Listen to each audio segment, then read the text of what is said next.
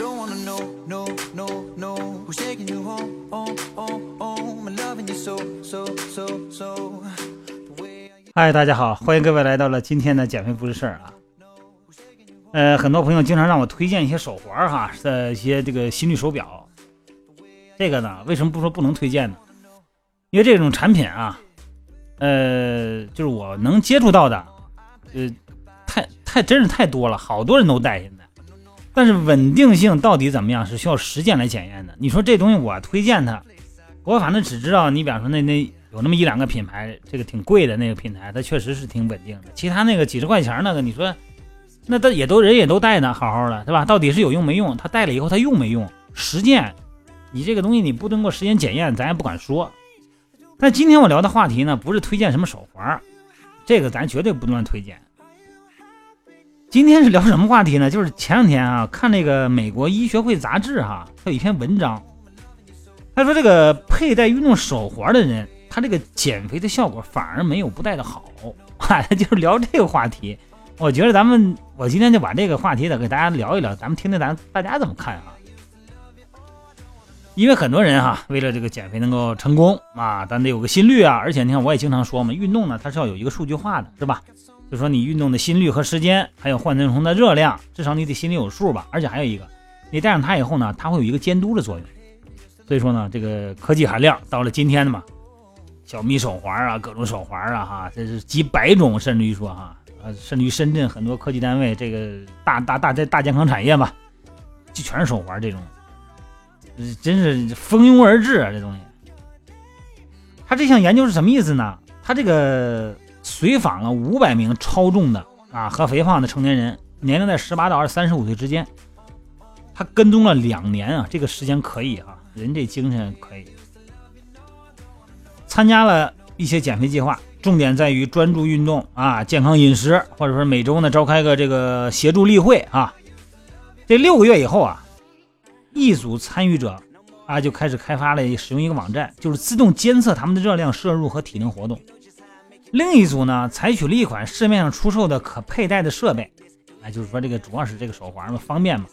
两年以后，佩戴跟踪器的人员人均减重七点二斤。两年以后啊，而使用网络跟踪的人员呢，平均减重是十一点九公斤啊。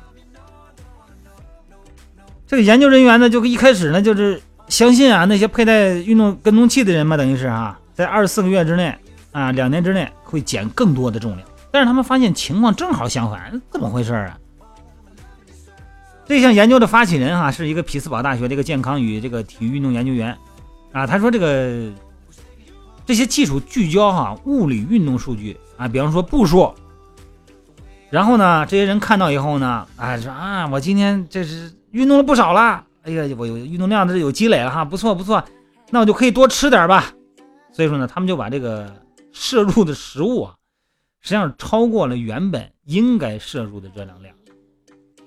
这也有可能哈，呃，健身目标嘛和这个步数呢，或许能够刺激人啊，但是呢，对有的人来说呢，有激励作用；有的人来说呢，可能是一个呃可以吃了不胖的资本。它真正的原因哈、它减肥啊，并不是简单监督你的活动就够了，不良的饮食习惯啊、完全可以抵消你体力活动中消耗的那些能量。可穿戴的设备不会把你个人在保持健康的这个饮食和体育活动中所面对的障碍计算到里边。事实上呢，这个减肥专家哈，对于这个消费者呢，花个几百块钱，甚至于上千块钱买这些运动手环呢，呃，取得这个截然相反的结果并不意外。因为持续瘦身啊，并不是仅仅依靠摄入卡路里，是吧？控制卡路里来完成目标的。因为很多哈，这个使用运动手环的这个朋友哈，在控制热量摄入的情况下，他依然是没有成功减下来。其中部分原因呢，甚至于有的人还增加体重呢。这主要呢是因为这个减肥啊，不仅仅是这个一项一个单一的维度这么一个科学维度这么简单啊，它是甚至于说，它更多的是一门艺术。而单纯的依靠控制自己的热量摄入、消耗量是根本不可能解决这个自身的瘦身问题。很多人现在每天就关注自己的热量摄入数据，但呢，同时呢也忽略了这些手环呢，它没法跟踪啊你个人的心理因素。比方说你用这个吃吃东西的类型，还有你这个训练呃所选择的路面，是吧？这个场地环境、客观环境、个人身体因素等等。所以说，你仅仅是摄入了糖分和碳水化合物啊，那这个比方说咱们有这个更高的血糖指标哈，而且呢，呃，让身体产生胰岛素啊，并储存脂肪。如果是单一的维度，那反而反而记录反而简单了。那举个例子吧，一个人喜欢喝糖啊，喝那个糖饮料，或者比方说奶茶这类咖啡饮料吧，他们可能就没办法轻易达到这个减肥的目的。那另外，你要是荷尔蒙啊、睡眠质量和进餐时间，它也是人影响人的这个体重的这个重要因素啊。所以说，你可以让这个运动手环帮你计步，但是你不可能让它为你自己去计算你的这些综合的消耗指标，因为这些设备的计算方式呢，也可能并不是很精确。就是咱们现在市场上啊，这运动手环呢，大多是通过计入步数，呃，再根据一定的这个计算公式来换算每天这个卡路里的消耗量。但是有研究证明啊，这个同一个人使用不同的运动手环啊，显示的这个行走的步数它是有差异的，因为步数啊有被错估的可能。另外，每个人的身高、体重、运动速度不一样，同样的步数，它消耗的能量也不一样。而且男女性别不一样啊，基础代谢水平不一样，消耗的肯定也不一样。每个人在热量消耗上都存在的差异，有的人这个代谢快的啊，有人代谢慢的，它肯定是不一样。但是呢，咱们看到的呢，每天咱们有时候朋友们发过来那个表格哈，呈现不是表格那个呈现出来那个数据表啊，走了比方说十公里，消耗了比方说六百多千卡热量啊，六百多千卡不少了哈。然后我我根据六百千卡呢，我这个吃饭我来个我吃个四百千卡吧，吃个四百千卡我还能赚二百。啊，可能就这么换算成你的摄入量这个参照比例了。那结果呢？你你的代谢量可未必有这么高。结果呢？你可能显示六百千卡，你实际的代谢水平很低，可能也就是四百千卡。这样的话呢，你又吃了四百，结果呢，两个这一一冲一抵消，你没减，是吧？所以说运动手环呢，呃，虽然能够跟踪这个咱朋友的这个走路的步数啊，甚至于说睡眠时间，呃，真的是没办法去了解你在这个。睡前到底有没有吃饭，或者近期有没有这个较大的心理压力啊、工作压力这些因素，这些因素还非常重要。每个人身体状态呀存在太大的不同了啊，但是运动手环呢，呃，不能去计算这些生理因素还有心理因素。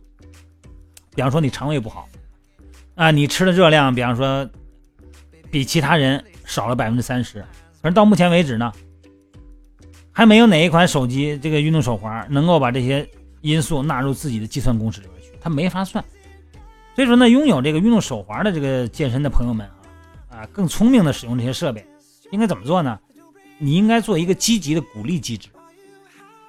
这毕竟嘛，减肥这个话题嘛，即使即就算是对于那个，呃，对于最精妙的这个设计手环的设计来说，那都是一个过于复杂的工艺水平。所以说呢，咱们有一个看法啊，说自己必须得穿戴这么一个设备，这个事情呢会变得更简单。啊，看到的数据的更更立体化，啊，无论如何啊，咱如果这个带上这设备呢，可能会让你变得更积极哈，呃，更好的管理你的体重，所以说有必要带下去。那如果不能了解自己的这个摄入量呢，接下来呢就得该做的多少计算，也就你也没法算，因为你也就没有你摄入的数值了。运动手环的数据啊，只能作为参考。啊，想减肥的朋友们还是得理性的对待这些减肥神器啊。呃，量化的数字呢，让人呢失去健身本身的乐趣。我是持这个观点的啊。如果啊，咱们要是真的想通过手环这些设备追逐健康的时候，他们可能能起作用，但是对于那些运动力不足的人来说，得到的结果可能就会不一样。减肥能不能成功，是关键在于你的决心。我是持这个观点的，就是带上这些东西以后，我就真的变成了一个机器人了。就是我为了完成这个十公里而跑，而忽略了我跑的过程中的快乐感觉。仁者见仁，智者见智了。好吧，这个运动手环话题你听了十分钟了以后，你得到什么结果呢？也就是说，得到这个结果，简单归纳一下哈，它最后你跑完结束以后所呈现的数据，而转化成的。消耗的热量，比方说六百多、七百多，这个不要当真，因为它不准确，它受你的基础代谢、客观环境、速度等等影响。所以说呢，你在吃饭的时候，你要是参考了你的消耗量来增加你的进食量的话，你就戴手环戴的适得其反了，好吧？今天我说的话就到这儿，还有什么不明白的话题，咱们可以私聊微信平台汉语拼的全拼锻炼减肥吧，我的个人电话幺三六零幺三五二九幺零也是我的微信号，咱们可以单聊哈，各位啊。好了，今天祝各位晚安。